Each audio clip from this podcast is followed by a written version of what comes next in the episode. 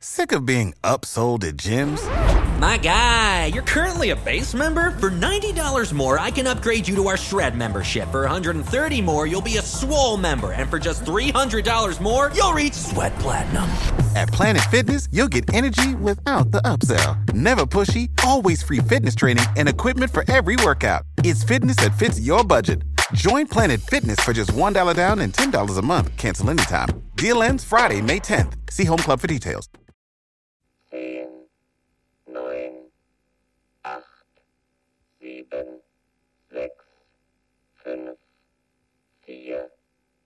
3, 2, 1, 0.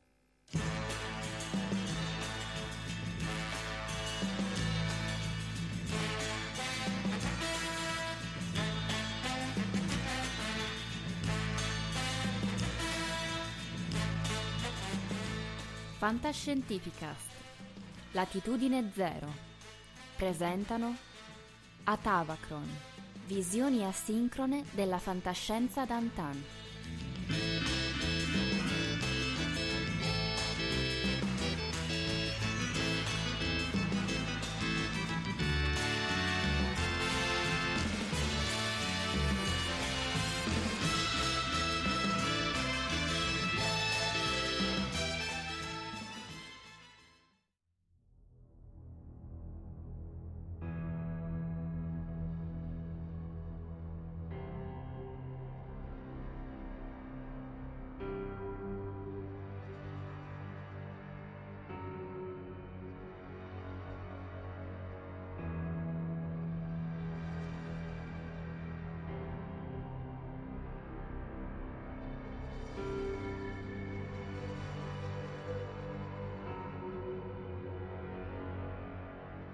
Dunque, eh, al di là di tutto, state tranquilli che questa non è una nuova puntata di Nocturnia File, nonostante la sigla, anzi, cogliamo l'occasione per salutare Nick Parisi e Elisa Elena Carollo, che torneranno presto anche loro sui feed di Fantascientificast.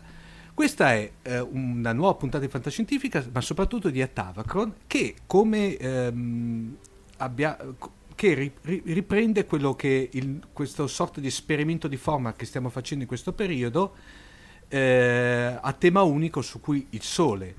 E oggi è una... Ah, io pensavo che il tema fossero le boiate, pensate. Eh, in effetti ci può stare Marco. Eh? ecco. allora, Cioè, come, come filo conduttore. in effetti fino adesso, ahimè, di cose, di cose inter- spero, spero sempre nell'intervento di Massimo De Santo che almeno riesca a risollevare il livello. Speriamo di sì. Per parafrasare René Ferretti, ma- mamma mia la mondezza che ci hai fatto vedere. Co- eh. comunque, considerando che ci sono anche io in questa puntata, direi che non può andare benissimo. No, ecco, come avete, sapu- avete sentito, oltre al nuovo format, oltre ad avere con me, come dire, eh, Marco Casolino, che ormai è diventato la seco- eh, beh, la- l'altra voce di Fantascientifica, oggi, ahimè, abbiamo qui Marco Taddia in versione interattiva, per cui lo possiamo benissimo insultare anche questa volta tranquillamente. E in punzecchiare. Esatto. Diciamo che facciamo una Tavacon, eh, vero Marco Casolino, un po' diciamo recente, perché parliamo di una pellicola del 2007 e parliamo di una pellicola un po' particolare che è Sunshine, una pellicola che se vuoi a suo tempo quando era uscita era passata abbastanza un po' in sordina ed è stata poi rivalutata con il passare del tempo. Ehm, direi che no, no, Non lo so. Allora, io devo confessare che non l'avevo visto questo film eh, per motivi appunto religiosi, fi- fisici, cioè che questi che vanno a riaccendere il sole dico no, no. Eh, poi quando tu mi hai dato i compiti mi sono messo a vederlo e vabbè. eh, però insomma cerchiamo di analizzarlo senza il fisico pizzoso che, che- che- che Allora- però vi elencherà tutte le assurdità. Marco, Eh. renditi conto, tu potevi scegliere tra Sunshine o quell'altro telefilm bellissimo che tu hai mollato dopo la prima puntata, che c'è su Netflix adesso, che ho recensito qualche settimana fa. Ok? Quale?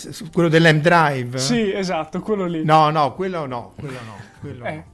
No, perché l'M-Drive è proprio una buffa. Cioè, allora, io possiamo, possiamo accettare che eh, vabbè, per motivi di, di, di, di, trama un film di fantascienza appunto tralasci la, la precisione scientifica però l'M-Drive si basa su quella che è una truffa essenzialmente quindi se vi andate a prendere gli articoli su Scientificast questa cosa è stata trattata più volte, nel senso che prima questo Harold White, che è, è uno della NASA ma nasce come planetologo, prima ha venduto quello che era il warp drive, cioè essenzialmente millantava deviazioni della relatività generale che potevano farci viaggiare cioè, più veloci della praticamente luce, eccetera, finché poi la, la teoria NASA, della curvatura praticamente. Eh, eh, sì, ma la teoria, voglio dire, tu puoi scrivere tranquillamente una teoria per cui tu pieghi lo spazio. Il problema è che non, non, non è così, cioè, eh, non, o comunque se è così non l'hanno mai misurata, è, non, non, non esiste questa cosa. La NASA per anni ci è andata avanti finché poi messa alle strette, perché comunque gli faceva specie che la NASA sviluppava il Warp Drive, loro usavano una fraseologia molto sottile, e insomma fondamentalmente li ha buttati fuori, ha detto guardate il Warp Drive non esiste. Quindi loro si sono riproposti con l'M Drive, il cosiddetto motore impossibile, in cui sono riusciti a fare finalmente un articolo, perché le altre erano tutte cose non scientifiche, in cui dice ah, io, se io metto 70 e passa watt, quindi essenzialmente quasi un, un grosso stereo, in una cavità risonante vedo qualche milliwatt, quindi sento me- mezzo grillo trillare e questa cosa non me la aspetto e quindi chissà che cos'è. In realtà appunto è una truffa, è questo, anche perché poi è stata rimisurata di recente da un gruppo uh, tedesco e quindi eh, la cosa non, non, ha proprio ragione d'essere. È, è, appunto una truffa, però questi continuano a fare eh, convention, meeting, eccetera, su come raggiungeremo le stelle. E allora poi vederlo in, un brutto, in una brutta serie di fantascienza, vedere che questi riprendono, è come se tu ci avessi, che ne so, un, um, un dramma, una fiction uh, alla, un posto al sole in cui questi parlano di stamina, bene, ecco, il livello è quello, meno, meno drammatico perché è chiaro che non ci sono pazienti, gente malata che insomma è disperata. Però l'idea è sempre questa, tu c'hai una truffa e dopodiché dici io con questa truffa però salvo il mondo dall'epidemia degli zombie eh, eh, insomma, se uno... Direi che prima di passare proprio all'analisi, chiamiamola eh, tecnica dal punto di vista cinematografico e poi, se volete, dal punto di vista scientifico, direi di passare, eh, di passare il microfono a Noemi che ci racconta la sinossi di Sunshine.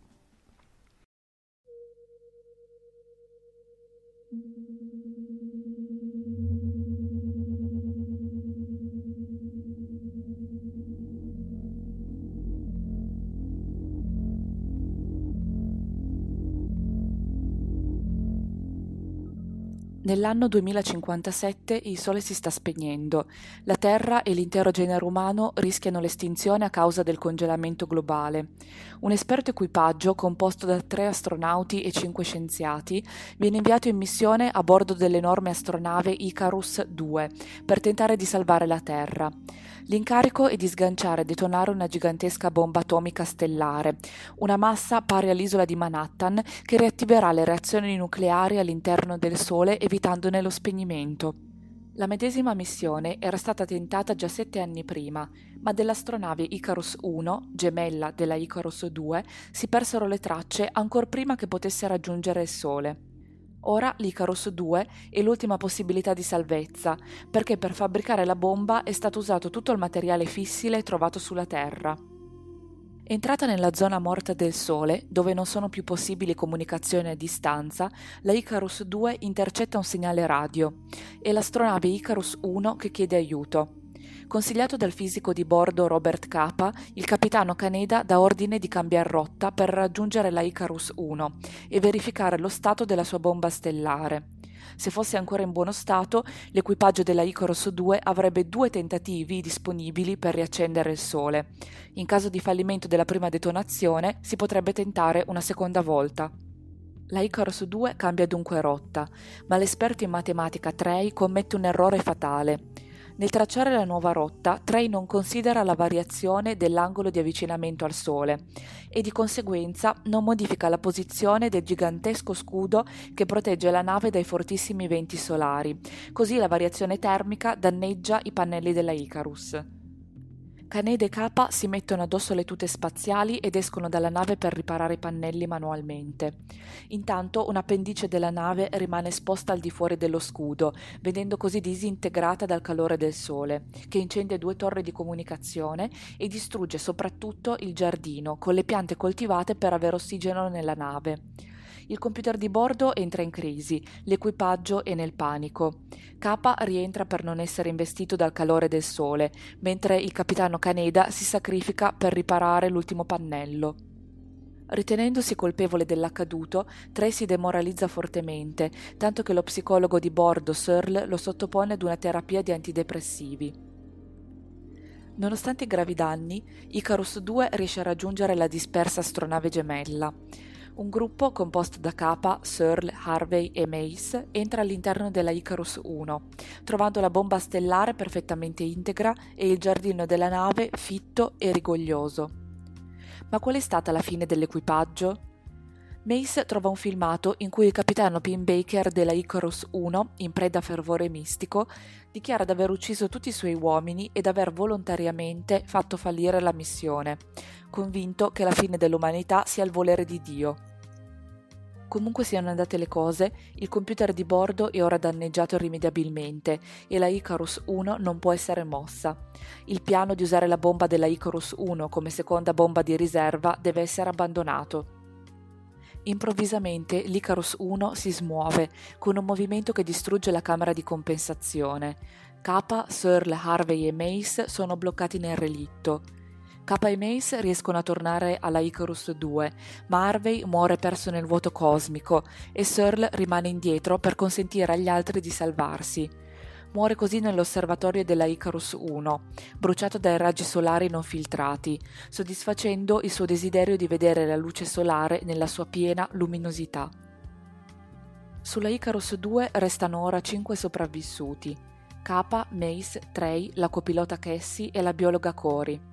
Ma distrutto il giardino, polmone dell'intera astronave, non resta abbastanza ossigeno affinché tutti loro riescano a raggiungere il Sole e detonare la bomba. Cory vorrebbe uccidere Trey, responsabile della distruzione di metà della nave, ma il matematico si è già tolto la vita. Con una persona in meno a bordo l'ossigeno ora dovrebbe bastare, ma il computer di bordo segnala una quinta sconosciuta persona sulla nave. È Pim Baker, l'ex capitano della Icarus 1, che con il corpo completamente ustionato dal sole è riuscito a salire a bordo per sabotare anche questa missione, il computer di bordo è manomesso, Cory assassinata e Mace si sacrifica eroicamente immergendosi più volte nella vasca di refrigerazione per tentare di porre rimedio al sabotaggio compiuto da Pim Baker. Senza altra via di scampo, K e Cassie entrano nel modulo bomba e si sganciano dalla nave, lasciando dietro di sé l'Icarus 2 bruciata dai venti solari. Nel modulo i due vengono raggiunti da Pim Baker, ma riescono a sfuggirgli e a innescare manualmente la bomba, mentre precipitano con essa nella stella.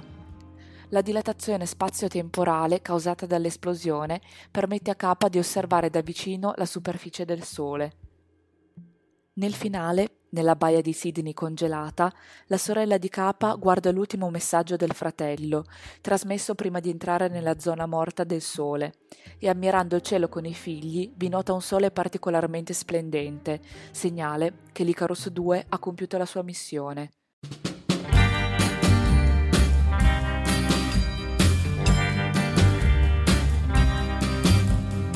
Si è spento il sole nel mio cuore più un'altra estate d'amore. I giorni sono fredde notti per me, senza più luce né calore. Sul caldo mare che ci ha fatto incontrare, un vento gelido mi porta il dolore. La bianca luna che ci ha fatto sognare, si è spenta come il sole d'oro la vita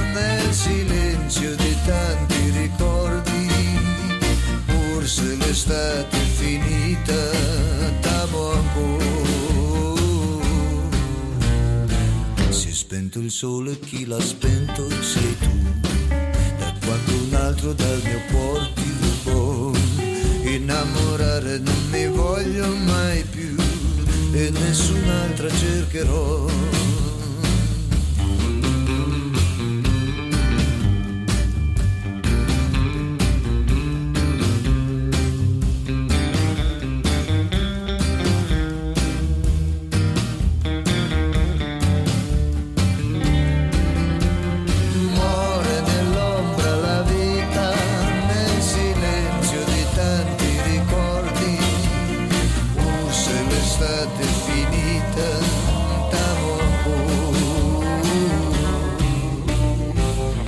Spento il sole, chi l'ha spento sei tu. Da quando un altro dal mio cuore ti rubò. Innamorare non mi voglio mai più e nessun'altra cercherò. Io cercherò.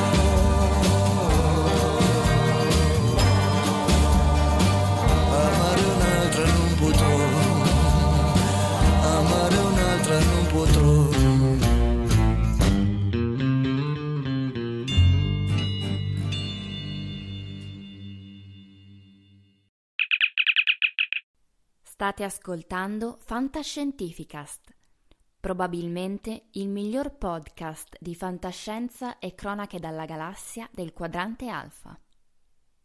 www.fantascientificast.it Email redazione chiocciolafantascientificast.it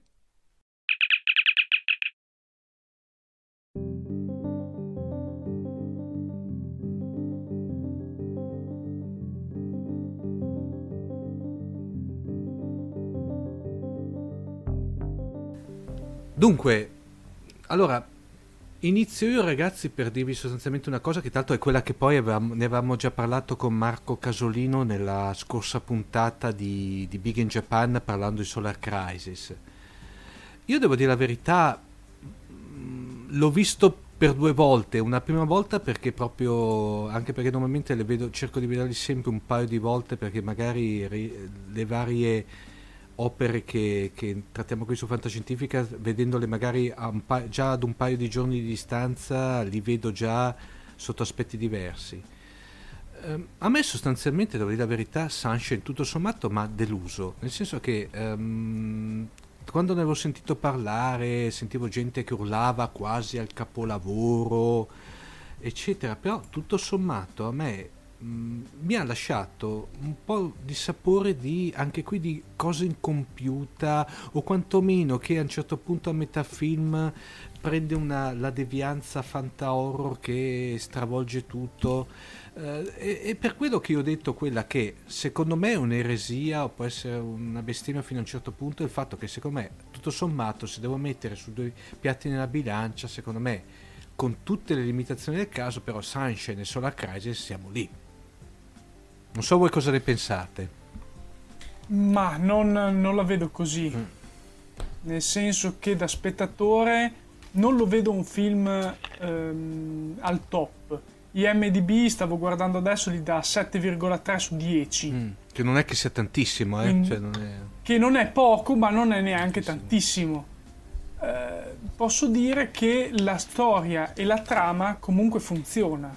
Cioè, tutto è collegato. tut- a- a- eh, non parlo del punto di vista scientifico per piacere, che dopo mm, Marco Casolino riuscirà a, a essere molto più eloquente di me a riguardo. Ho visto alcune boiate che vengono fatte, ma la trama comunque funziona. Ci sono i personaggi buoni, quelli cattivi. C'è a un certo punto questo mutamento eh, in un, hor- in un Sì, quasi horror, sì. diciamo, come hai detto te prima, che però quasi stona in alcuni momenti, soprattutto per come affrontano gli eventi, questi che dovevano essere scienziati. Cioè nessuno si pone certe domande che o, o sono io quello malato che me le vado a porre, ma come per, eh, come dire, ehm, stiamo consumando più aria. Perché? Ci hanno messo un po' a capire Sì. che ce n'era uno in più, Sì, non, era- capito? non erano molto svegli da questo punto di vista Sì, perché Però abbiate pazienza, sono ambienti giganteschi, sono grandi quanto tutta l'università, dopodiché dice "Ah, abbiamo solo 12 ore d'aria, ho capito, ma che state a fare? È enorme, come fai a avere Sì, solo 12 eh, ore infatti d'aria? anche quello lì Cioè, non si sta... mo- E qui non è che stiamo parlando della fisica del sole, stiamo parlando del fatto che quelli hanno degli stanzoni, delle palestre, stanno in 4 o 5 che siano, come fai a consumare tutta quell'aria? Cioè, probabilmente Non ci vogliono giorni andare. interi per finirla. Eh, scusate un attimo, eh, mi è venuta in mente adesso una cosa che volevo, volevo un, vostro, un vostro parere. Eh, secondo voi la devianza eh, verso, grosso modo, metà del film... Ah, ovviamente noi a questo punto diamo spoiler, per cui eh, sta a vostro rischio e pericolo, eh, anche perché parliamo poi di una pellicola del 2007, però sta a vostro... Cerchiamo di proprio di non darne tanti, però come dire, ahimè ci vogliono proprio per, per cercare di sviluppare il discorso. La devianza a un certo punto che, pre- che prende questa pellicola verso il Fantaoro, fino a che punto può essere stata influenzata da punto di non ritorno del 97? Anche se, stavo pensando la stessa cosa. anche se, Cioè, lo stesso film stavo sì, pensando. Anche se, anche se quello lì era dichiaratamente Fantaoro, cioè quello lì proprio si dall'inizio si parte, no? Eh, per intenderci. Cioè Sunshine Mhm. parte secondo me che non si riesce bene a quantificare come eh, si sa che di fantascienza eh, eh, di parla di speranza, di amore, eh, poi dopo prende di botto questa devianza che sembra Mhm. veramente presa, secondo me come certe situazioni, certo pathos che può creare da punto di non ritorno. Tra l'altro, pellicola che fanno molto dovremmo anche analizzare perché secondo me è una, una pellicola da rivalutare al massimo. Sì, bellissimo secondo me. Io Sì. mi sono smascellato, cioè proprio mi è caduta la mascella la prima volta che l'ho visto, ho detto che roba, Ma Marco, che non mi aspettavo. Marco Casolino, te cosa ne pensi? Ma eh, in realtà io leggevo che, eh, sempre facendo i compiti, che il regista si, si ispirava un po' a tutti questi film, nel senso che lui voleva un cast con più persone che poi vabbè muoiono uno per volta, all'Alien, Vole- si rifaceva all'intelligenza artificiale di Darkstar quando quella faceva di testa sua. E, e, appunto sotto questi aspetti eh, il film non è brutto, insomma c'è... Eh, se uno appunto rimuove completamente l'ossigeno, il sole, tutte le boiate della fisica, eh, eh, la musica aiuta Sì. molto, eh, No, perché tra la musica... colonna sonora di John Murphy degli Underworld che tra l'altro ragazzi è da pelle d'oca, nel senso la colonna sonora è bellissima. Cioè, devo dire... Sì, ma stai parlando Dopodiché- degli Underworld, eh? Sì, infatti. E comunque il regista è Danny Boyle, colui che ha fatto un film Trainspotting Sì. con appunto le musiche degli Infatti. Underworld, quindi cioè, Sì. è, è un- è una macchina già rodata da quel punto di vista lì. Poi Marco vai pure avanti, scusa se ti ho interrotto. No, poi diciamo i passaggi sono quelli, lo dicevi anche tu, cioè i passaggi sono quelli, cioè, eh, ecco, magari la parte horror è un po' incastrata, però eh, c'è la prima stazione, la prima missione che si è persa, dopodiché loro vanno, non- cioè, si, si verifica un motivo per cui poi devono andare sulla prima missione, eccetera, eccetera. È chiaro che insomma c'è tutta una serie di passaggi ehm, quasi obbligati. Però non, non- non è un film terribile, ecco, sono come dici tu Omar, è simile a um, Solar Crisis, nel senso che eh, se avessero usato forse del- delle premesse meno assurde, ecco, me- me- magari The Coar era più, come si dice a Roma, Ah, Cioè, è aveva Cacciarone, il- è eh. l'Independence Day dei film catastrofici, dai. Sì, sì, sì. Tra l'altro ripreso anche quello da South Park, in realtà non so se vi ricordate la puntata, l'avevamo citata anche a Solar Crisis forse, la puntata di South Park in cui loro vengono invasi dagli hippie e Cartman costruisce questa specie di, di di- di- talpa meccanica che uno pensa Bellissimo. dovrebbe scavare sotto e in realtà passa triturando hippie su hippie e poi a un certo punto e poi devono sacrificare il nero dice "Guarda, ci serve un black guy che si deve sacrificare per andare cioè eh, loro prendono in giro tutti questi cliché del film catastrofista appunto Decora, Sunshine e così via per cui ehm, in questo South Park è una critica geniale eh, dovremmo fare forse la metacritica di South Park perché hanno preso in giro anche Inception hanno preso in Beh, giro parecchi eh, i film Ma magari un domani, Vai. Marco, in qualche spin-off di Fantascientificast. E qui, e qui ci fermiamo. Ecco. sì Io eh, perché comunque ritornando sul film, posso dire che secondo me Sunshine è un pelo incompreso, cioè la trama sua funziona, nulla di quello che accade è puramente regalato come succede adesso per mantenere alto Sì, il pathos. fare cose, Cioè, come dici te, tutto- in modo streaming, Esatto. no? fare cose. Cioè, No, sì, non, non stanno facendo cose a caso, cioè non accadono cose a caso, ma accadono per un motivo, perché una persona ha fatto un, mo- un gesto, ha fatto una scelta e via dicendo. E quello che secondo me non è compreso subito è il mostro, cioè in realtà è un film sui mostri, secondo me. E ve lo dico perché il sole è il mostro. Cioè il sole appare, non appare, si vede, eh, loro sono protetti da questo scudo gigantesco dal calore del sole, ma sembra proprio che vadano a combattere questo mostro gigantesco che è il sole in questo caso. E, secondo me, analizzandolo da questo punto di vista, tutto più o meno ritorna. E anche la parte horror che per un momento, cioè da un film prettamente psicologico che è nella prima parte, diventa un psicologico horror nella seconda, inizia già forse ad amalgamarsi un po' meglio.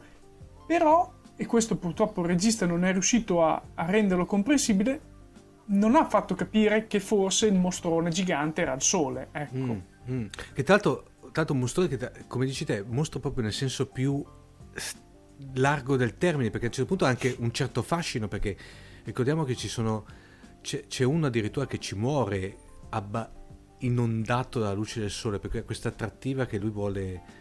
In effetti è vero, cioè, su Sì. questo piano di lettura... Affa- affascinato dal sole. Su questo piano di lettura e può essere interessante.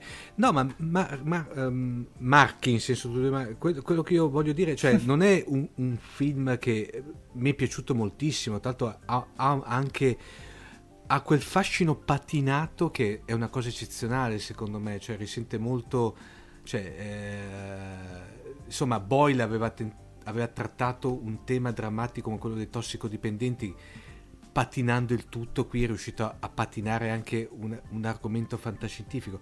Quello che proprio voglio dire è che eh, com- cioè, anche questo mi dà veramente un senso di incompiuto, cioè che rimani lì, sì, bello, eh, però e, e rimane il però che alleggia nell'aria, non so spiegarmi, non... Dunque, c'è da dire, però, ragazzi, la premessa è assurda anche per un non fisico. mm, Abbiate pietà. Cioè, No, ragazzi, io- io quello- riaccendere io la il premessa- sole, cioè, ma, ma- Sì, ma- cioè- ma di che stiamo parlando? Cioè, almeno in Solar Crisis c'è una flare, un'eruzione solare che è grande, quello che vuoi, ma tu cerchi di deviare l'eruzione solare. Il Sole è- è- è- ha un diametro di 1.400.000 km, la Terra ha un diametro di 12.000 km. Praticamente la Terra è più piccola delle macchie solari che non si vedono sul Sole. Dopodiché eh, tu hai una tecnologia per cui se puoi riaccendere il Sole, allora c'è una tecnologia che ti fa fare qualunque cosa. Non- non- infatti loro si inventano questa specie di scatola in cui in qualche maniera magica eh, che deve... Però anche lì, se la riaccendi sulla superficie non concludi niente perché... E qui va bene, siamo più tecnici e quindi non vale. eh. Eh, le reazioni di fusione del, del nucleare del Sole avvengono nel, nel- nel primo terzo, della- dal centro della- del, del Sole a un terzo del raggio, del raggio Sì, solare. nel quindi- nucleo solare, sì. è è nel nucleo perché la pressione è quella, poi il resto c'è la, c'è la zona radioattiva in cui questi fotoni via via escono e poi la zona convettiva in cui ci sono le cellule. Però quindi eh, tu vuoi riaccendere il sole e tu sei più piccolo, il pianeta da cui tu vieni è più piccolo del brufolo del, so- del sole. E, e va bene, in realtà leggevo su, su Wikipedia che la, la, la backstory era che una Q-ball, cioè una specie di solitone, una specie di difetto semitopologico che potrebbe essersi originale all'inizio del Big Bang, anche un candidato per materia oscura, e attraversava il Sole e in qualche maniera iniziava a mangiarselo Ah, dall'interno. Alt, mi ricorda qualche cosa, Marco Taddia? No, no, no, no, no, no, non lo diciamo per piacere, perché deve ancora essere ben sviluppata questa trama di Hard Sun e sinceramente non so dove andrà a parare la seconda stagione, ma eh, sì. Scusa se ti ho Ma che interrotto. se- di che serie state parlando? Eh. Hard Sun si chiama. Sì, non è, non è Sì, porno, eh, non è, non è questa serie... deve- deve- No, è una serie sul sole che mh, qui faccio spoiler, quindi se non avete ancora visto Hard Sun eh, andatevi a recuperare l'altra puntata in cui parlo di Hard Sun, sempre legata a questa perché è sempre in questo ciclo. E praticamente si sono inventati alla fine dell'ultima puntata dell'ultimo di questo telefilm che il disastro megagalattico è che si crea una singolarità di fianco al sole che si inizia a mangiare il sole. Mm, mm, mm, mm. No, ma- Capito? no, Cioè, Mar- da un giorno all'altro. Quando, quando Marco sta mm, mm, mm, mm, è meno. preoccupante Eh, eh, perché sta No, perché eh, allora, in, in realtà, in realtà ci sono delle ipotesi o delle cosiddette strangelet o di oggetti che effettivamente potrebbero risucchiare la Terra. Se vi ricordate quando dovevamo riaccendere l'HC o accenderlo al CERN, c'erano i matti che dicevano attenzione potresti distruggere Sì, pianeta". sì, sì. perché ci sono tutta una Vero. serie di oggetti eh, eh, eh, ipotizzati, eh, ad esempio la, la- la strange quark matter è materia strana nucleare, cioè una specie di mappazza di quark immensamente più densa eh, di- del, del- del nucleo atomico, che potrebbe essere al centro delle stelle di neutroni, che potrebbero essere stelle di quark, e queste qui potrebbero eh, non mangiarsi la Terra o niente, però potrebbero essere un stato più stabile della materia. Infatti noi in realtà sia con il nostro esperimento spaziale Pamela, che era uno spettrometro magnetico su- a bordo di un satellite russo volato 10 anni, sia con il prossimo, che è Mini-Eos, e dovrebbe andare l'anno prossimo sulla stazione spaziale, cerchiamo questi tipi di, di materia. Quindi anche questa Q-Ball non è una boiata, che possa mangiarsi il sole di più eh, perché eh, vabbè, son- non lo attraverserebbe ma non se lo mangerebbe e comunque meno che mai potresti ria- riattivarlo però pure questa magari mettiamo i riferimenti a questa me la Sì. sono persa la tua perché in effetti è come se tu ci avessi un piccolo buco nero vicino al sole eh, succede insomma sistemi binari in cui c'è una gigante eh, una gigante una stella gigante e un buco nero sono comunissimi No, ma ci sono. Sì, sì, infatti. cioè, è quasi Ecco, una ma- singolarità che non ci sia nel nostro, ecco. Beh, sì, no, diciamo che il principio antropico, tu stai in un sistema in cui si è sviluppata la vita e la vita tende a essere leggermente incompatibile con avere il buco nero vicino a casa e questo si ricollega a- alla, alla boiata numero 427 di Interstellar, per cui loro dice "Ah, dobbiamo portare l'umanità su un altro pianeta a salvarlo, dov'è che andiamo? Vicino a un buco nero Vicino a un buco nero. Dico sì, bravo, mi sembra un'ottima scelta, Eh, mi sembra molto saggio. E vabbè, contenti voi. eh. Gargantua, che bello che era Gargantua.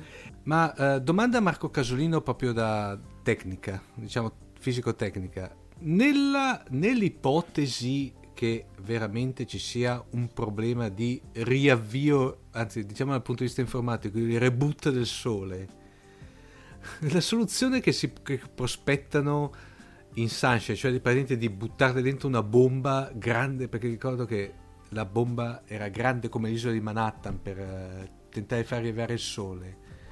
È una soluzione perseguibile o è veramente una, fan- No, una fantoziana ha- cagata pazzesca? Ecco. Sì, per, per dire alla Homer Simpson moriremo tutti perché eh, appunto a parte che la fai scoppiare sulla superficie secondo appunto come diceva Marco Daddia nel fuori onda è come far scoppiare una micetta forse anche di meno sì è come forse far scoppiare una micetta sulla superficie della terra e sperare che riattivi tipo The Core eh, il, il nucleo. Perché com- cioè, allora, innanzitutto c'è da dire che le reazioni di fusione nucleare innanzitutto è una reazione di fusione nucleare quindi se la bomba deve essere deve essere una bomba termonucleare che, che si fanno sulla Terra eh, sono innescate da una bomba a fissione e, eh, la, la più famosa di queste è la bomba dello zar Ah, famosa... di 50 megatoni eh, perché appunto Hiroshima e Nagasaki avevano eh, grosso modo mi pare 11 e 21 kilotoni e, e, mh, essenzialmente eh, distruggono se le, i rapporti a Roma distruggono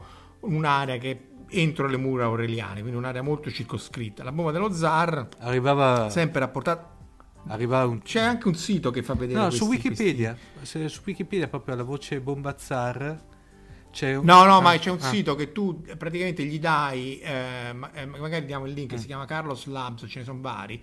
Tu dai una città, metti il- l- l- lo yield della bomba Mm-hmm. e vedi quanto da- da- danneggerebbe questa bomba qua. Appunto, se tu metti Hiroshima e Nagasaki rispetto a Roma, stai dentro le mura aureliane, quindi è relativamente circoscritta. La bomba dello zar, che sono 50 megatoni, quindi eh, 50.000 volte più potente, distrugge tutto quello che c'è tra Latina e Civitavecchia.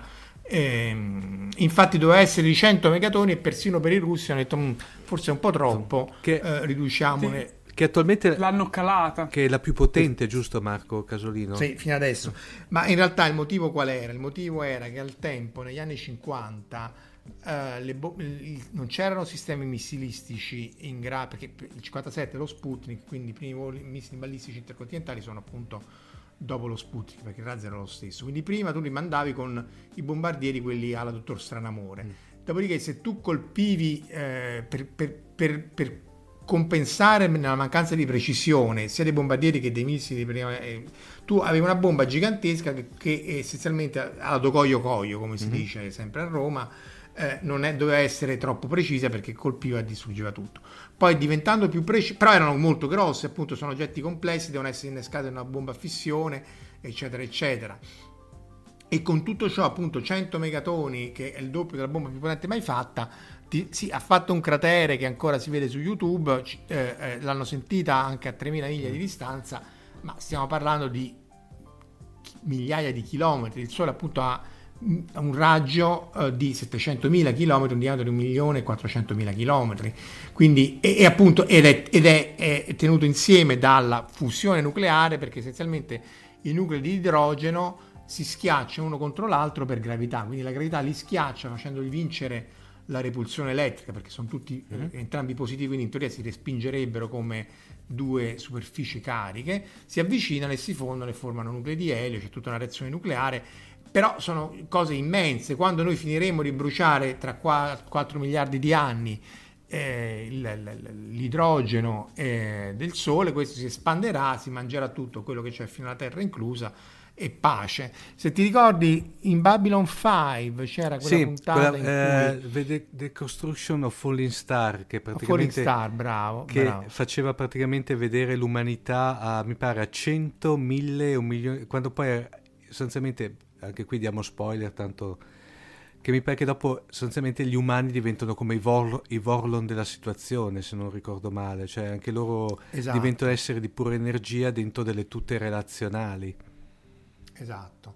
E in realtà Bellissimo quell'episodio perché- lì, mamma mia, la pelle Beh, d'oca. sì, sì, da- sì. Tra, tra- tra l'altro cita l- l- il sottoepisodio dei, dei monaci. Sì, eh, cita... Praticamente È vero, Leibovitz. Leibovitz, Eh, un cantico per Leibovitz, eh, è vero. Tanto ne avevamo parlato anche in una puntata di Fantascientificas di questa cosa qui che... Sì, sì, sì, sì.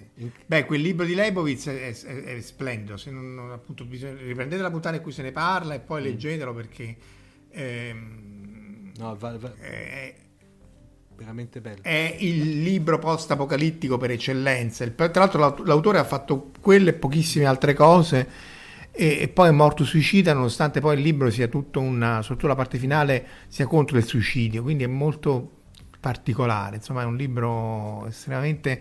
eh, poi analizza la, relaz- la relazione tra scienza e religione, è molto particolare. E, e, e Straczynski che lo conosce lo, lo cita proprio, ma eh, appunto come citazione dotta. ehm.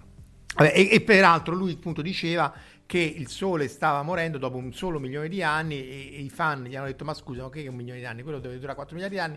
Dice sì ma se state attenti negli screen del Ranger eh, già convertito in Vorlon umano c'era scritto Anomalous Sun eh, co- non mi ricordo comportamento anomalo perché appunto dopo un milione il Sole stava per eh, di anni stava per esplodere. Per cui comunque insomma se questo finisce il carburante siamo morti alla- non- non c'è, non c'è proprio niente da, da fare però appunto se hai quella tecnologia te ne vai su un altro sistema stellare insomma non... Eh, ma- eh, Marco Casolino, un- una, I- do- i- eh, una domanda. Se mi posso Ah, intromettere prego, vai- vai due pure. secondi, Sì, sì. ho trovato il sito ehm, di rapporto della bomba nucleare, Mm. dopo magari lo mettiamo nel link, si chiama nuclearsecrecy.com slash nukemap. Mm. Il problema è che eh, l'HTTPS non è corretto, quindi i browser danno un po' di problemi ad aprirlo. Ecco, boh, semmai- comunque semmai lo diamo dopo nelle note dell'episodio, Sì, sì, sì. ovviamente con questa postilla di tecnica. Eh, Marco Casolino, un- una, una domanda, eh, diciamo c'entra poco, però era, te la volevo fare da... cogliamo l'occasione che proprio siamo in tema quasi nucleare. Ma è vera quel- quella diceria che c'era stata a un certo punto che in piena corsa verso la Luna c'era, eh, non so se Stalin aveva, voleva mandare un missile e far esplodere una bomba nucleare di potenza di un certo livello sulla Luna per visibile, in modo tale che fosse stata visibile dalla Terra per far vedere che loro erano arrivati su- sulla Luna? Capace. No, forse non era Stalin perché mi Sì. sa che era già Mm. morto, credo. Nel 50, Comunque diciamo il, l'oli- Khrushchev. Però sì, può essere, ma lì erano un po' tutti un po'... Allora, lì ci sarebbe da fare anche la puntata sul progetto Orione, nel senso che nei- negli anni 50 loro volevano usare le armi nucleari un po' per tutto, anche gli americani volevano fare una baia artificiale facendo scoppiare in Alaska, facendo scoppiare la bomba nucleare. Avevano i russi progetti di treni eh, a, a propulsione nucleare. Del resto, se voglio dire, se ci stanno le portaerei i sottomarini, non è perché non un treno o, o un aereo a propulsione nucleare. Quindi lanciare una bomba nucleare sulla Luna non è niente di particolare dal punto di vista tecnico. Il progetto Orione era questa idea, ma scientificamente solidissima, di Freeman Dyson, quello della sfera di Dyson, mi sa che l'aveva accellato anche in altre Sì, puntate. perché tra l'altro E- si e- basa, diciamo che c'è quella serie anche lì. eh, Ah sì sì, giusto, Ascension. parlato anche la Deepcon. Eh, Ascension, in cui loro usano questa e anche, e anche Kubrick in 2001 doveva essere un'astronave eh, a propulsione nucleare, poi lui dice ma il nucleare l'ho già fatto con Stranamore, è inutile eh, ribattere su questo tema che in 2001 sarebbe stato secondario. Essenzialmente io ho una nave che però è gra- veramente un'astronave, cioè grande quanto un palazzo, Sì. quanto l'Empire State Building, perché più grande è, più efficiente è, ci metto 100, 1000 bombe piccole, bombe nucleari a, fus- a fissione, l'idea era di Ted Taylor e poi Freeman Dyson ci ha lavorato per più di un anno, queste essendo esplosio- a, a- fissione nucleare sono milioni di volte, migliaia di volte più efficienti della, della chimica dei, dei razzi, quindi danno una spinta che è molto più efficiente. E con queste riesco a raggiungere ehm, il 10% della velocità della luce, riesco a, appunto a accelerare oggetti di eh, migliaia di tonnellate, a raggiungere Marte in due settimane e Plutone in pochi mesi. E con tecnologie anni 50, quindi eh, questa poi è stata presa anche in vari romanzi, a parte Ascension, ma, ma- insomma ma una cosa interessante. Cos'è anche se non Mm? sbaglio in quello catastrofico in Deep Impact anche c'è una... In Deep Impact la loro astronave Sì. sì, era... eh, e, però quello è interessante perché essenzialmente ti, dice che tu puoi raggiungere le stelle con eh, anche sonde senza l'uomo con una tecnologia esistente, non c'è bisogno del- dell'M drive che dicevamo all'inizio di boiate del genere, si può fare. E quindi in realtà paradossalmente rende ancora più curiosa la domanda dove sono gli alieni, perché se tu c'è una tecnologia, poi in realtà il, il trattato di non profi- proliferazione, questo per risposta alla tua domanda, il trattato di, no- di non proliferazione delle armi nucleari e delle armi nello spazio ha fatto sì che tu non puoi mettere armi nello spazio, e meno che mai quelle nucleari, perché altrimenti... eh, Violi il trattato. Scusa, ma allora un satellite stesso, come hanno fatto, hanno dimostrato i cinesi di saper usare come arma, non, non è considerabile come arma. Allora. No, il satellite loro ci hanno tirato un missile. Cioè tu Ah, puoi io tirare avevo missili che aveva... No, ho capito che loro avevano usato un satellite per tirare giù un altro satellite. Eh, no, allora ci sono state un missile sparato su un loro satellite e quindi ha, detra- ha, creato una, una nuvola di detriti in un certo punto dell'orbita e quindi un, un sacco di problemi. Poi c'è stata la collisione tra due satelliti, uno russo Ah, e ok. credo uno, eh, non so se un Iridium o un Global Star, e quella ovviamente non vol- voluta, però essenzialmente tu no- eh, eh, puoi tirare le armi alla roba nello spazio, ma non puoi mettere le armi nello spazio e o meno che mai tirarle dallo spazio a terra. Però puoi fare i missili che dalla terra vanno Sì, sì. su e poi ricadono nel, mm, sulla, sulla terra. Perché il problema qual è? Che se tu lanci un missile ballissimo intercontinentale, ehm, quello ha 40 minuti essenzialmente per raggiungere il nemico e il nemico ti può eh, contrattaccare quindi nessuno, eh, incidenti a parte, se abbiamo evitato per il rotto della cuffia, eh, ti può eh, distruggere. E quindi non, nessuno... nessuno un russo. eh, no, se, non tutte e siamo- due, se ci siamo ancora. Petrov, esatto. Sì. Se tu metti in orbita un, un missile nucleare, è chiaro che quello quando ti sta sopra Mosca o Washington stai a 400 km, il tempo d'arrivo è 7-8 minuti e non c'è modo di contrattaccare quindi eh, la, la- la proliferazione di armi nucleari sarebbe totale. Quindi persino ai tempi della, della guerra fredda eh, lo spazio era stato demilitarizzato e quindi questo poi ha segato il progetto Orione. Eh, però anche lì eh, usare le armi per tornare a Sunshine e cose del genere, usare qualunque cosa nota all'uomo per riaccendere il Sole è follia. Magari uno potrebbe immaginare, su- supponiamo che il Sole si stia spegnendo e che però non si gonfia, perché poi si gonfierebbe fino all'orbita terrestre e, e- e ingloberebbe la Terra, però diciamo che si spegne tipo candela, allora puoi usare le armi nucleari per scaldarti, puoi fare esplodere Sì. queste però insomma è molto complicato. Perché lì c'è anche, è vero, Mm. eh, Marco, hai fatto notare una cosa che in effetti anche Marco che non avevo notato, cioè che in- io quel poco che seguo e quel poco che diciamo leggo di astronomia, in effetti è vero, perché il Sole in caso di, di- diciamo che si dovesse spegnere come previsto in Sunshine tenderebbe ad allargarsi.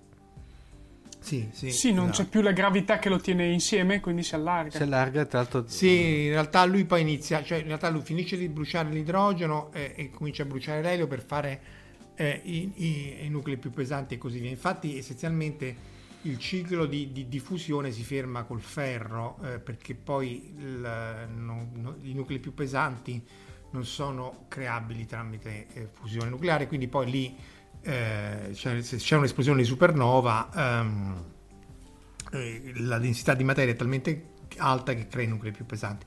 Però appunto essenzialmente il Sole si espande e quindi eh, magari la, la quantità di energia emessa diminuisce, però il fatto che la corona si espanda fino alla- all'orbita terrestre vuol dire che noi moriremo comunque bruciati perché mm, immaginate anche un millesimo delle- del- dell'energia prodotta dal Sole è più che sufficiente per carbonizzarci se, se arrivasse Sì, sì. a, Cioè, ci dovremmo spostare su un altro pianeta, ecco. sì.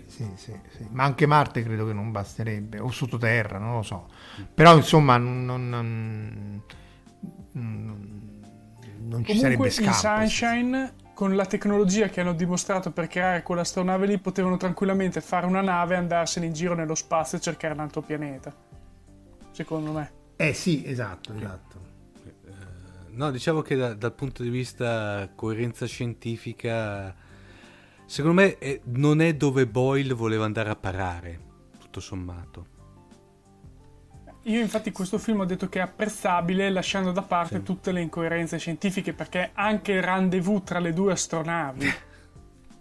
Cioè, ma Sì, ne vogliamo parlare di queste sovrapposizioni di scudi uno all'altra che si avvicinano come se niente fosse tra di loro? Cioè, vabbè. Beh, quello è un po' l'effetto expanse, che per loro praticamente quando tu stai in orbita conta solo la distanza, quindi fatto che tu molto probabilmente l'altra astronave sta dall'altro capo del Sole, quindi sta a decine o centinaia di milioni di chilometri, viene trascurata, però vabbè, Mm. pace. Però sì, sono tutte cose molto eh, improbabili, però forse Boyle appunto non è il tipo che eh, si fissa su questi dettagli. Io leggevo sempre che anche lì era stato coinvolto Brian Cox, che è un fisico Mhm. di tutto rispetto, Infatti. e quindi eh, è chiaro che lui dice: Guardate, ragazzi, le cose stanno così, eh, poi i registi siete voi, fate un po' come, come volete. Anche, anche a Solar Crisis, quello che era stato interpellato, che era uno della Voyager, se non sbaglio.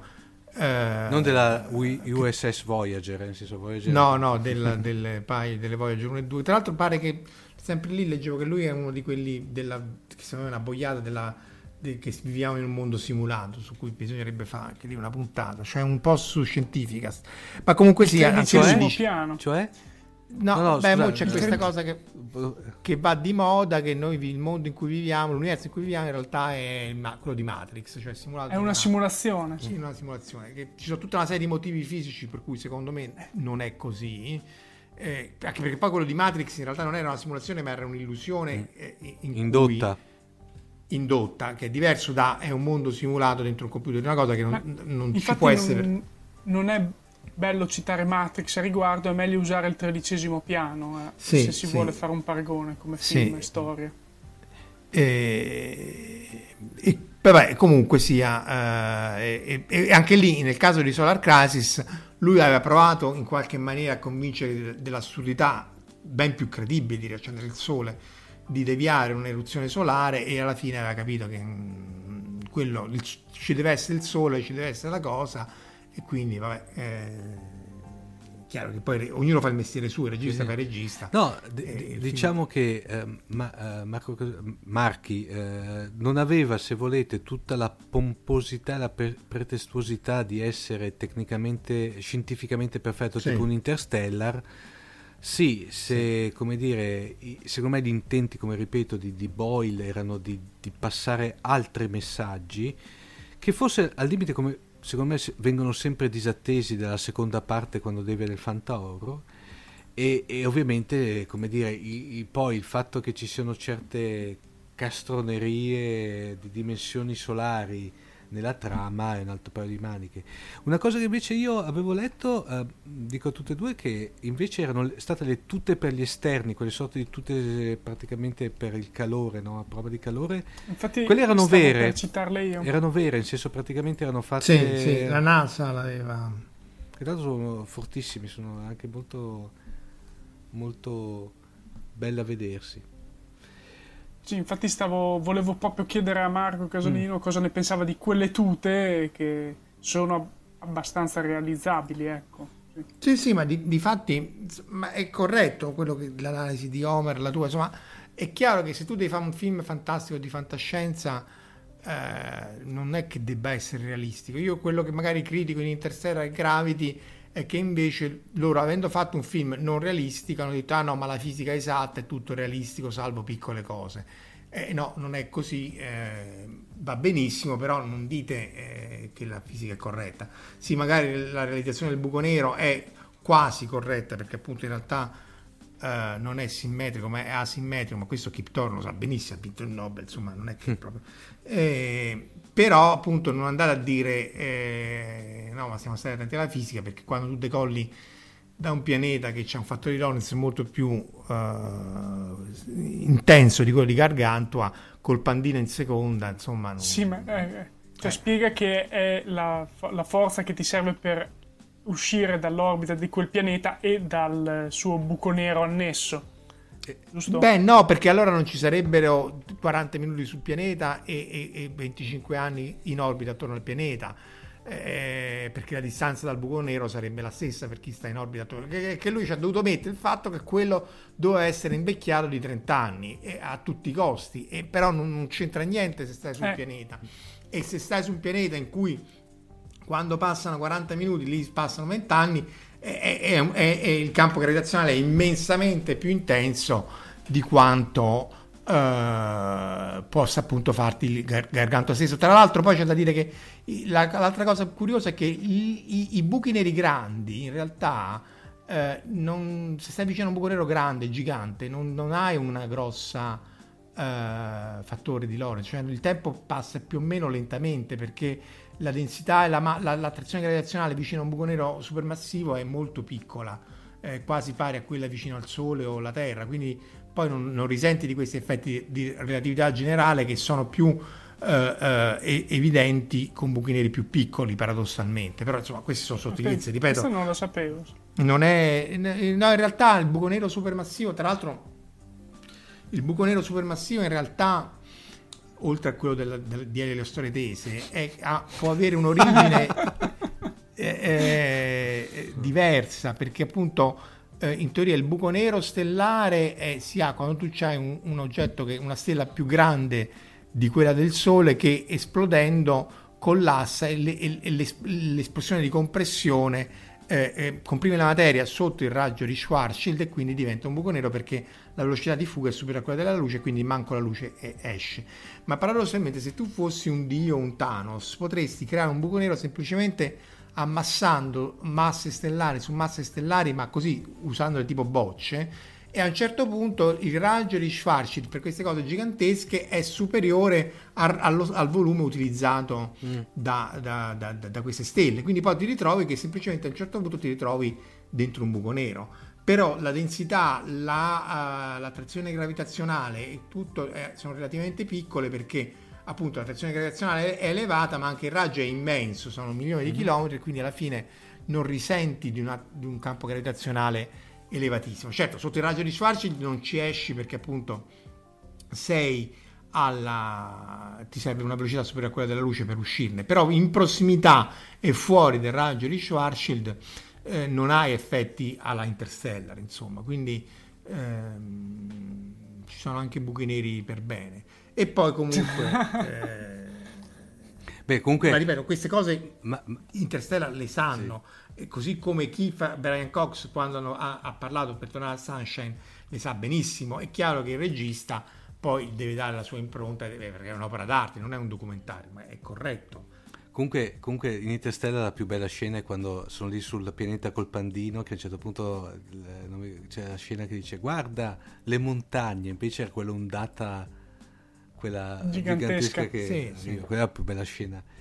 Eh, ragazzi, volevo fare una piccola pop-up eh, sull'attualità. avete visto il trailer di Capitan Marvel? Sì, l'ho visto. Marco Casolino? Ah, no, io anco- io ancora no, di solito i trailer li evito perché comunque evito gli spoiler, Mm. quindi nei limiti del possibile. Quindi... Eh, allora, beh, faccio la domanda, se poi pu- magari vuoi intervenire. Eh, Marco Tadia, come ti è sembrato? Allora, intanto ho capito che la storia è molto più indietro di quello che mi potevo aspettare inizialmente. Mm, sì, infatti, da quello... Però, mm, sì, cioè ambientata alla fine negli anni Ottanta, mi sembra. E Quindi... c'è ancora Nick Fury con tutti e due gli occhi, per cui... Sì, e quindi sì, mm, d- giovane, cioè sta diventando ancora il Nick Fury che conosciamo. E Capitan Marvel è appunto la prima che lui trova di questi supereroi. Quindi sembra anche carino perché effettivamente ti, cioè, mi ha messo un po' di aspettativa, nel senso cerchiamo di capire che cosa andrà, dove andrà a parare, Mhm. tutto lì perché si capisce che si capisce non si capisce. Cioè lei è arrivata, è un alieno, non è un alieno, gli sono stati impiantati i ricordi umani, eh, che cos'è, che cosa non è. E quindi lì secondo me possono analizzarlo, cioè possono approfondire anche il personaggio. Tra l'altro poi, sempre restando su attualità, oggi ci sono state secondo me due notizie, diciamo una che non è prettamente fantascientifica, che è quella che Stewart sarà il nuovo Tom Bosley nel nuovo film di Charlie Angel e lì è da vedere tutta perché non, non riesco ancora Io non riesco a a pensare a, pensarlo, questa esatto, cosa. è veramente da questa lista. Ma poi soprattutto invece quella che i ragazzi mi ha sconvolto, e qui i ragazzi, come dire, scateniamo i mastini della guerra, citando Shakespeare. Eh, allora, sembrerebbe che dalle ultime notizie di Star Trek Discovery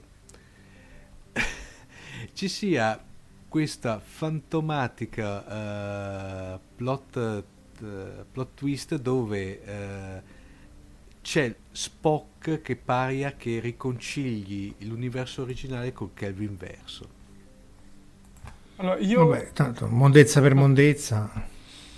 io, io, io per fortuna che sono già seduto, Eh, quindi Ragazzi, io ritorno a dire, mamma mia, cioè, eh, e io ero di quelli che speravo che con con diciamo la departita ai, eh, per eh, i motivi che sappiamo del- dell'amministratore delegato della CBS si riuscisse a recuperare, ma qui ormai siamo, non, non posso dire si sta raschiando il fondo, qui siamo oltre vorrei citare proprio punto di non ritorno, il film. Mm. Cioè mi sembra di essere in quella dimensione parallela dove va l'astronave Event Horizon.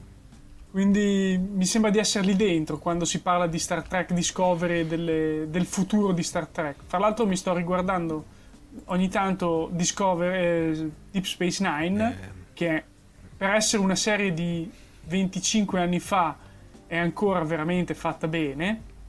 ma E è un peccato, sì. Ma- ma- Cioè, vedere Star Trek così. No, ma al di là del- dell'amore che tutti e tre not- eh, abbiamo, nutriamo per Star Trek, cioè, lo vedi anche da quello. Cioè, io sarei curioso di vedere una serie come Discovery eh, fra 25 anni.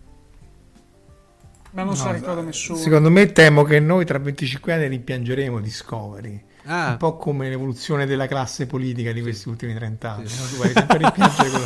in effetti. Sì, però Quindi, no, cioè- pensa quando noi già saremo vecchi e ricredeniti, più di così, rimpiangeremo e diremo, beh sì, però tutto sommato Discovery almeno era così, questo Sì, che beh. fanno adesso. Però se, mi immagino la scena, Marco, perché beh, tanto io- Marco Casolino, io e te siamo quasi coetanei. Lo sbarbato, come Sì. dicono qui in Lombardia di turno, è il Marco Taddia. Son- son no? giovincello, Esatto. sì, Però giovincello. ci immaginiamo noi in un futuro.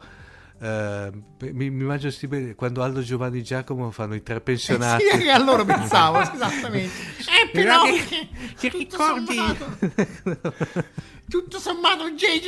Abrams non era poi così male. No, cioè seriamente, se mi sentite dire J.J. Abrams non era così male, mi dovete abbattere. ok? Scommettiamo? Scommettiamo? Beh, No, non lo dirò mai, piuttosto sto zitto, Vediamo, dai, ritroviamoci qui, facciamo, faremo, allora non so se esisteranno gli holo podcast, mi immagino già questa tecnologia nuova che è praticamente i podcast olografici. Beh, ci sono, ci sono i, sai, si potrebbe Mm. provare se averci tempo. I, i, i- i VTuber, cioè in Giappone spopolano, praticamente sono YouTuber, Mm. tipo quello di, di- di- di- Dark Mirror, in cui la voce è di una ragazza, un ragazzo, che, e però poi il personaggio è Eh. tipo Hatsune Miku, quindi è, Ah, è le- l'evoluzione 3D. di- eh, dei vocalloid, sì. Sì, e quindi eh, e quelli spopolano perché è chiaro che se tu c'hai una voce carina, eh, e magari per le ragazze è più semplice, soprattutto in Giappone, eh, e- e magari però non sei di bell'aspetto, riesci in questa maniera comunque a avere un audience e, e magari fai anche cose intelligenti a raggiungere un'audience più, più elevata, perché appunto poi in realtà eh, sono gli youtuber eh, cioè, eh, hanno il video insomma ha una, una fruibilità più ampia anche se in realtà è il contrario perché tu ascolti solo il podcast quindi eh, potremmo anche farci una puntata con gli avatar e così via averci, averci tempo Ah. quindi saremo Tra l'altro vedo anche fra le ultime notizie che eh, avete sentito negli Emmy 2018 ave- And, And, And, Handmaid's Tale, quella famosa serie che...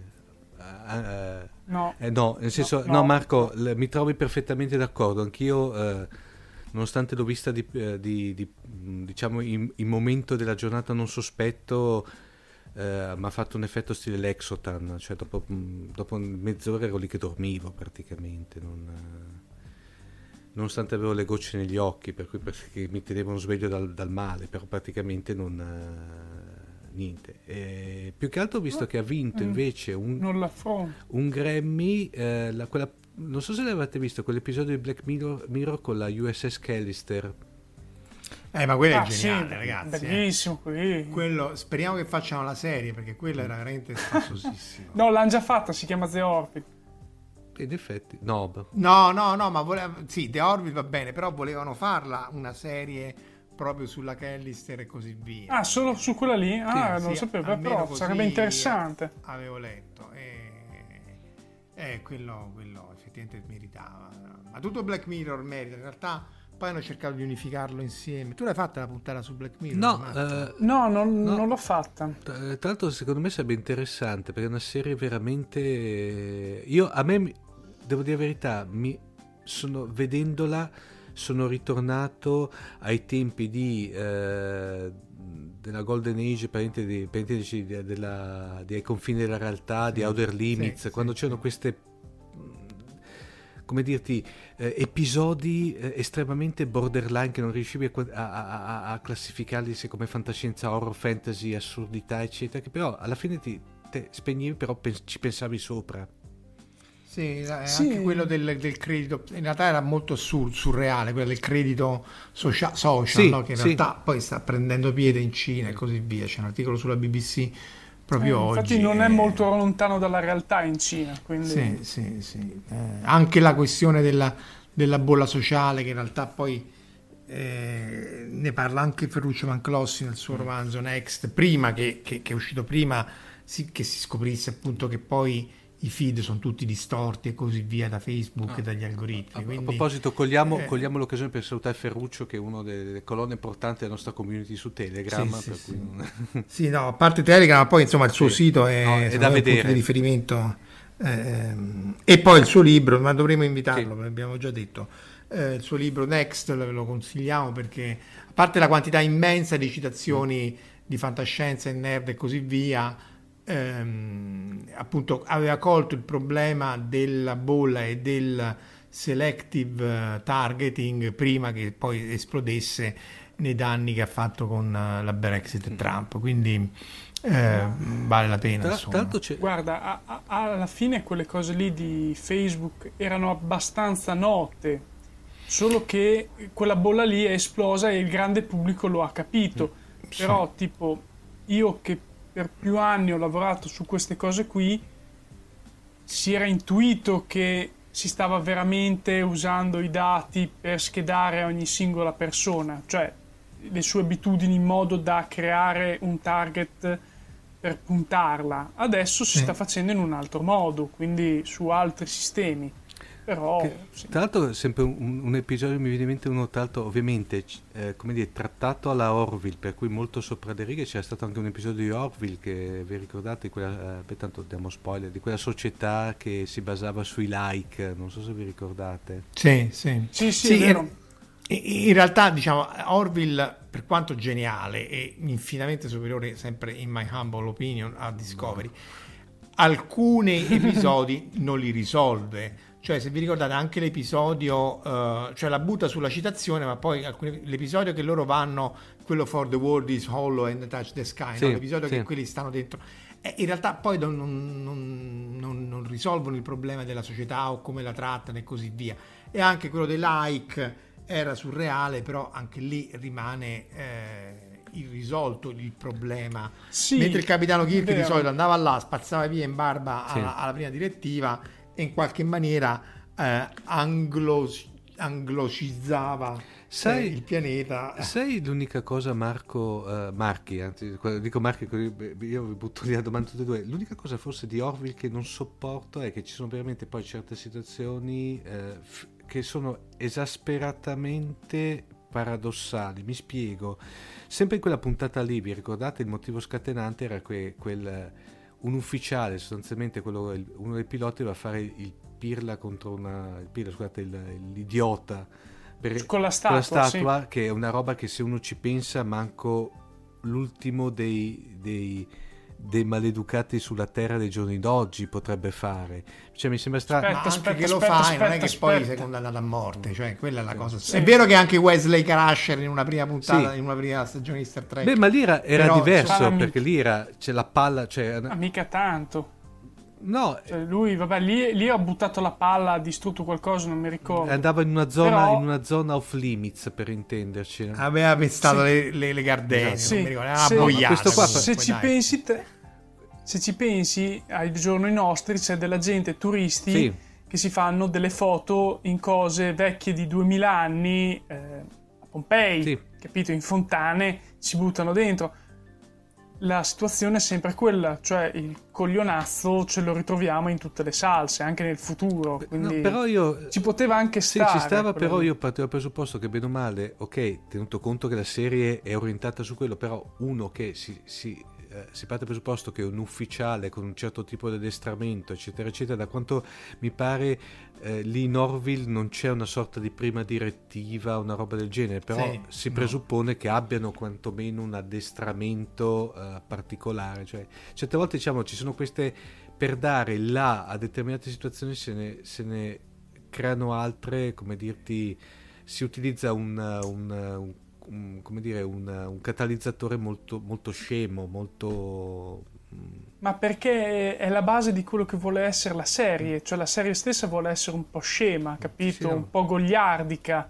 Quindi non dico che effettivamente ci stia, però diciamo che lo puoi sopportare quella cosa Sì, lì. sì, ma di fatti si sopporta tranquillamente, solo che visto che poi ci sono episodi, quello del, del figlio dei due alieni, quello insomma è un episodio importantissimo secondo Sì, me. sì, no, fatto veramente Poi politically quello- correct sono riusciti a criticare perché dice no, ma essendo tu bianco, uomo e, e eterosessuale, tu non puoi parlare del transgender, eccetera, eccetera. Queste sono le follie americane. Secondo me era una puntata eh, eccezionale che toccava un problema serio e lo trattava eh, con- sempre sono opinioni, eh, lo trattava correttamente. Poi in, in America, so- ricordiamoci, sono quelli che sono riusciti a far fuori Guardiani della Galassia 3 perché quello ha pubblicato due tweet, tweet eh, Sì, ma per cui si era già scusato, per cui aveva già fatto Sì, tutto. dai, cioè, no, è semplicemente sì, è, è chiaramente che lì hanno mostrato le spalle a certi comportamenti e adesso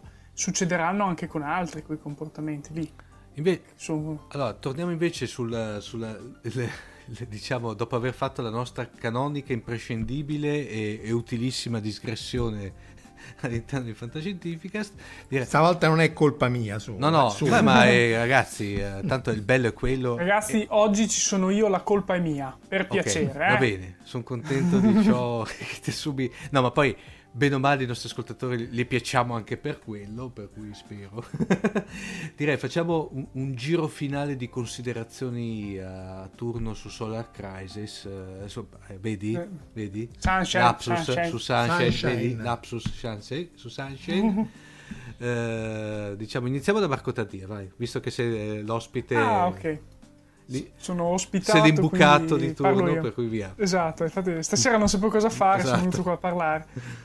Eh, no, allora, Sunshine secondo me è un bel film, godibilissimo, che ha una trama comunque scorrevole e mi è piaciuto rivederlo e posso dire che è fatto bene, è fatto bene come fotografie, è fatto bene come musica, anche le interpretazioni degli attori sono comunque di parte.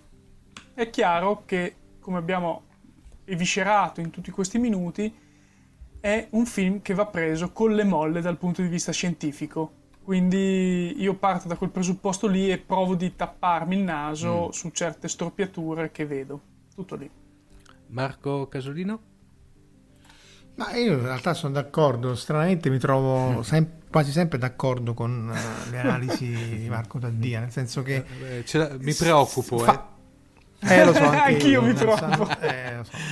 Eh, fatta salva appunto le cose della fisica che però poi alla fine non, non influiscono troppo sulla drammaticità della cosa che però eh, segue dei canoni standard eh, dell'horror movie o del, del disaster movie cioè devi andare lì, devi salvare, muoiono per strada ehm, però insomma il film è piacevole ma anche Solar Crisis se vuoi era piacevole Solar Crisis sembra, era più rozzo perché tutta una serie di cose potevano essere fatte meglio. Qua dici, vabbè, è, è fatto bene, i passaggi sono quelli, semmai vuole essere un po' troppo lirico, e tanto lirico non è, però si lascia vedere. Ehm, insomma, non è un giudizio, quel set che sta lì su MDB non è sbagliato, secondo me. tutto No, ci sta tutto secondo me. eh.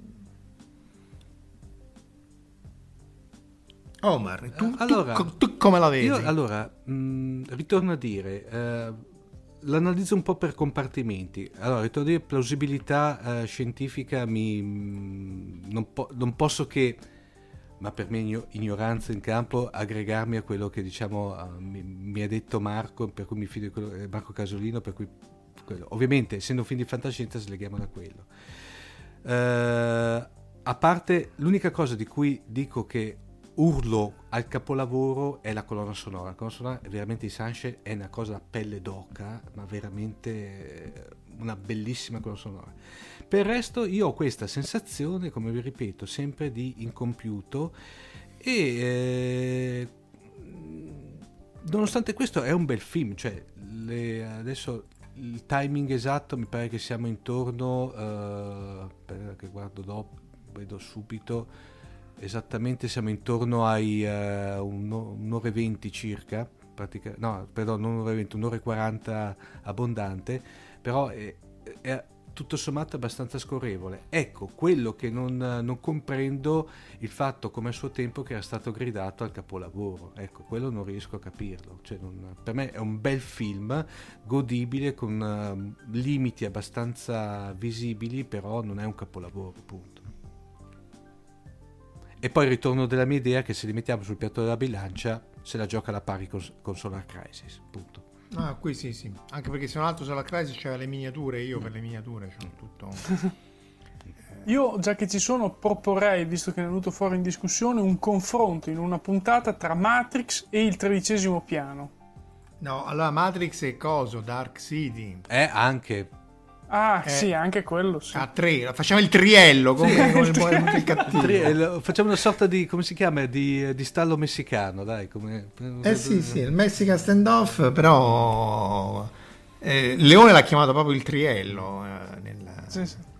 No, sarebbe inter- interessante perché veramente sono tre. ah, buttiamoli. In, effe- in effetti, un, un giorno sarebbe interessante, come dire, fare una sorta di database di tutte le cose. Eh, dobbiamo parlarne, dobbiamo parlarne. Secondo me viene fuori una sorta di enciclopedia chilometrica. Eh, Beh, perché comunque è- è la il mondo della fantascienza è vasto, il punto è poi, ma tu col, col Siren Prof l'avete viscerato, cioè i, No. i temi sono quelli, sono quelli da, da Omero, poi alla fine non è che cambia niente.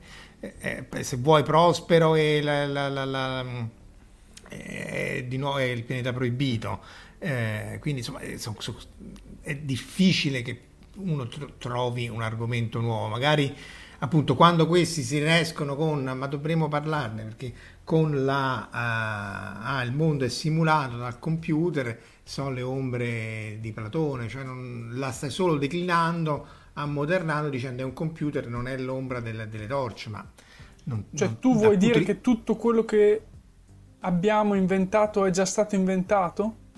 È questo Eh, beh, vuoi dal dire? punto di vista filosofico sicuramente. Dal punto di vista del dramma e della narrazione secondo me sì.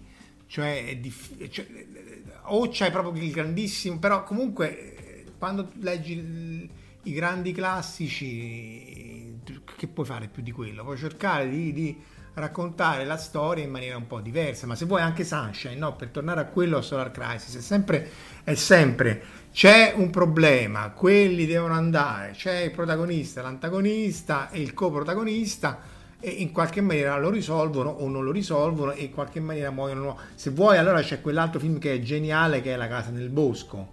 Quello è, è praticamente il meta horror. Eh, infatti l'avete visto immagino, sì. No. No, eh, no, quello è Josh Whedon. Josh Eh sì, Whedon- qualche allora, anno fa. Sì, qualche compito, eh, quella è praticamente è la, spiega- la meta spiegazione a tutti i film horror e perché sono tutti uguali i film horror. E- e è un film geniale. E, però è appunto perché il film horror deve seguire certi canoni, quello di la fantascienza più o meno altri canoni. 2001 è il primo in cui c'è un computer che, div- che impazzisce e poi da lì è tutto un, silo- è un attimo al silone, voglio dire, non è che... Bene, direi che anche per questa volta abbiamo, abbiamo portato a conclusione la missione di analizzare un altro aspetto del, diciamo, del, del ciclo di Un posto al sole. Tra l'altro volevo, eh, Marco Casolino, qui ringraziare pubblicamente Gianluigi Gatti perché secondo me Eh, qui sì, qui ha sfiorata la genialità con Un posto al sole. Diciamo che non è finita qui perché arriveranno altre, altre eh, come dire, declinazioni su questo argomento e varie puntate di Fantascientificas, per cui ovviamente molto più serie di quella che abbiamo fatto stasera, che me, come al solito, per colpa della presenza di Marco Taddì ha preso una brutta piega. È finita in cacciara, lo Eh, sapevo. Esatto, eh, per cui eh, direi che da Omar Serafini, dalla base milanese di Fantascientificast vi saluta. E anche da quella romana Marco Casolino. Io dalla pianura emiliana vi saluto. Ciao a tutti. Ciao! Ciao. Avete ascoltato Fantascientificast, podcast di fantascienza e cronache dalla galassia. Da un'idea originale di Paolo Bianchi e Omer Serafini, con il contributo cibernetico del Cylon Prof Massimo De Santo e la partecipazione straordinaria di Elisa Elena Carollo. Potete seguirci ed interagire con noi sul nostro sito fantascientificast.it, su Facebook alla pagina Fantascientificast, su Twitter sul profilo Chiocciola Fantascicast, sul nostro canale telegramati.me barra Fantascientificast, sulla nostra community telegramati.me barra FSC Community. Se siete particolarmente timidi potete utilizzare la vecchia, cara e affidabile posta elettronica, scrivendoci all'indirizzo redazione chiocciolafantascientificast.it. Tutte le puntate sono disponibili sul nostro sito, su Apple iTunes, su Spotify e su Podbean all'indirizzo podcast.fantascientificast.it. Se volete potete lasciarci una valutazione a 5 stelle su Apple iTunes ed offrirci una birra romulana o un gotto esplosivo pangalattico sostenendoci tramite una donazione PayPal o Patreon utilizzando gli appositi pulsanti sul nostro sito. Fantascientificast è una produzione amatoriale, non si intende infrangere alcun copyright, i cui diritti appartengono ai rispettivi detentori. Autorizzazione SIAE 56125359. Nessun byte e nessun trivolo sono stati maltrattati durante la produzione di questo podcast. L'equipaggio di Fantascientificast vi augura lunga vita e prosperità e vi dà appuntamento alla prossima puntata lungo la rotta di Kessel.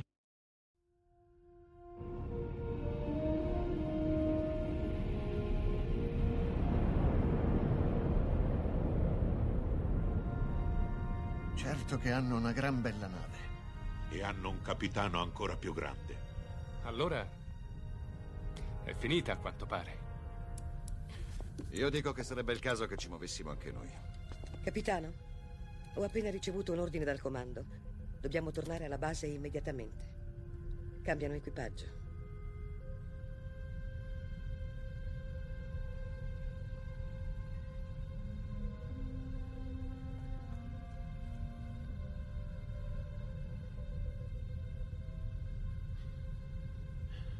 Se fossi umano, penso che ora la mia risposta sarebbe andate al diavolo.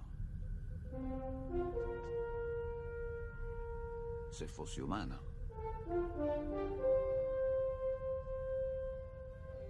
Che rotta, capitano.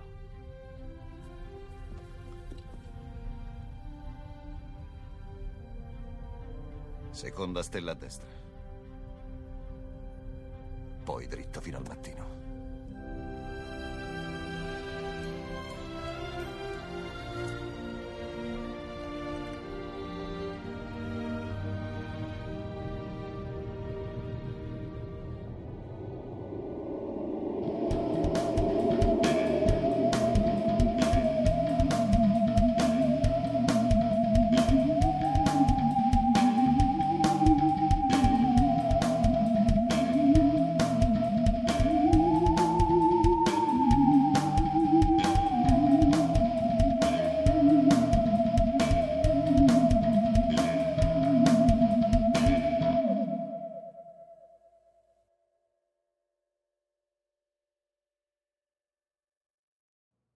Know how to book flights and hotels. All you're missing is a tool to plan the travel experiences you'll have once you arrive. That's why you need Viator. Book guided tours, activities, excursions, and more in one place to make your trip truly unforgettable. Viator has over 300,000 travel experiences to choose from. Everything from simple tours to extreme adventures and all the niche, interesting stuff in between. So you can plan something that everyone you're traveling with will enjoy. Real traveler reviews give the inside scoop from people who've already been on the experiences you're considering. So you can plan with confidence. Free cancellation helps you plan for the unexpected, and 24 7 customer support means you can travel worry free. Download the Viator app now and use code Viator10 for 10% off your first booking in the app. Find travel experiences for you. Do more with Viator. Sick of being upsold at gyms? My guy, you're currently a base member. For $90 more, I can upgrade you to our Shred membership. For $130 more, you'll be a Swole member. And for just $300 more, you'll reach Sweat Platinum. At Planet Fitness, you'll get energy without the upsell. Never pushy, always free fitness training and equipment for every workout. It's fitness that fits your budget. Join Planet Fitness for just $1 down and $10 a month. Cancel anytime. Deal ends Friday, May 10th. See Home Club for details.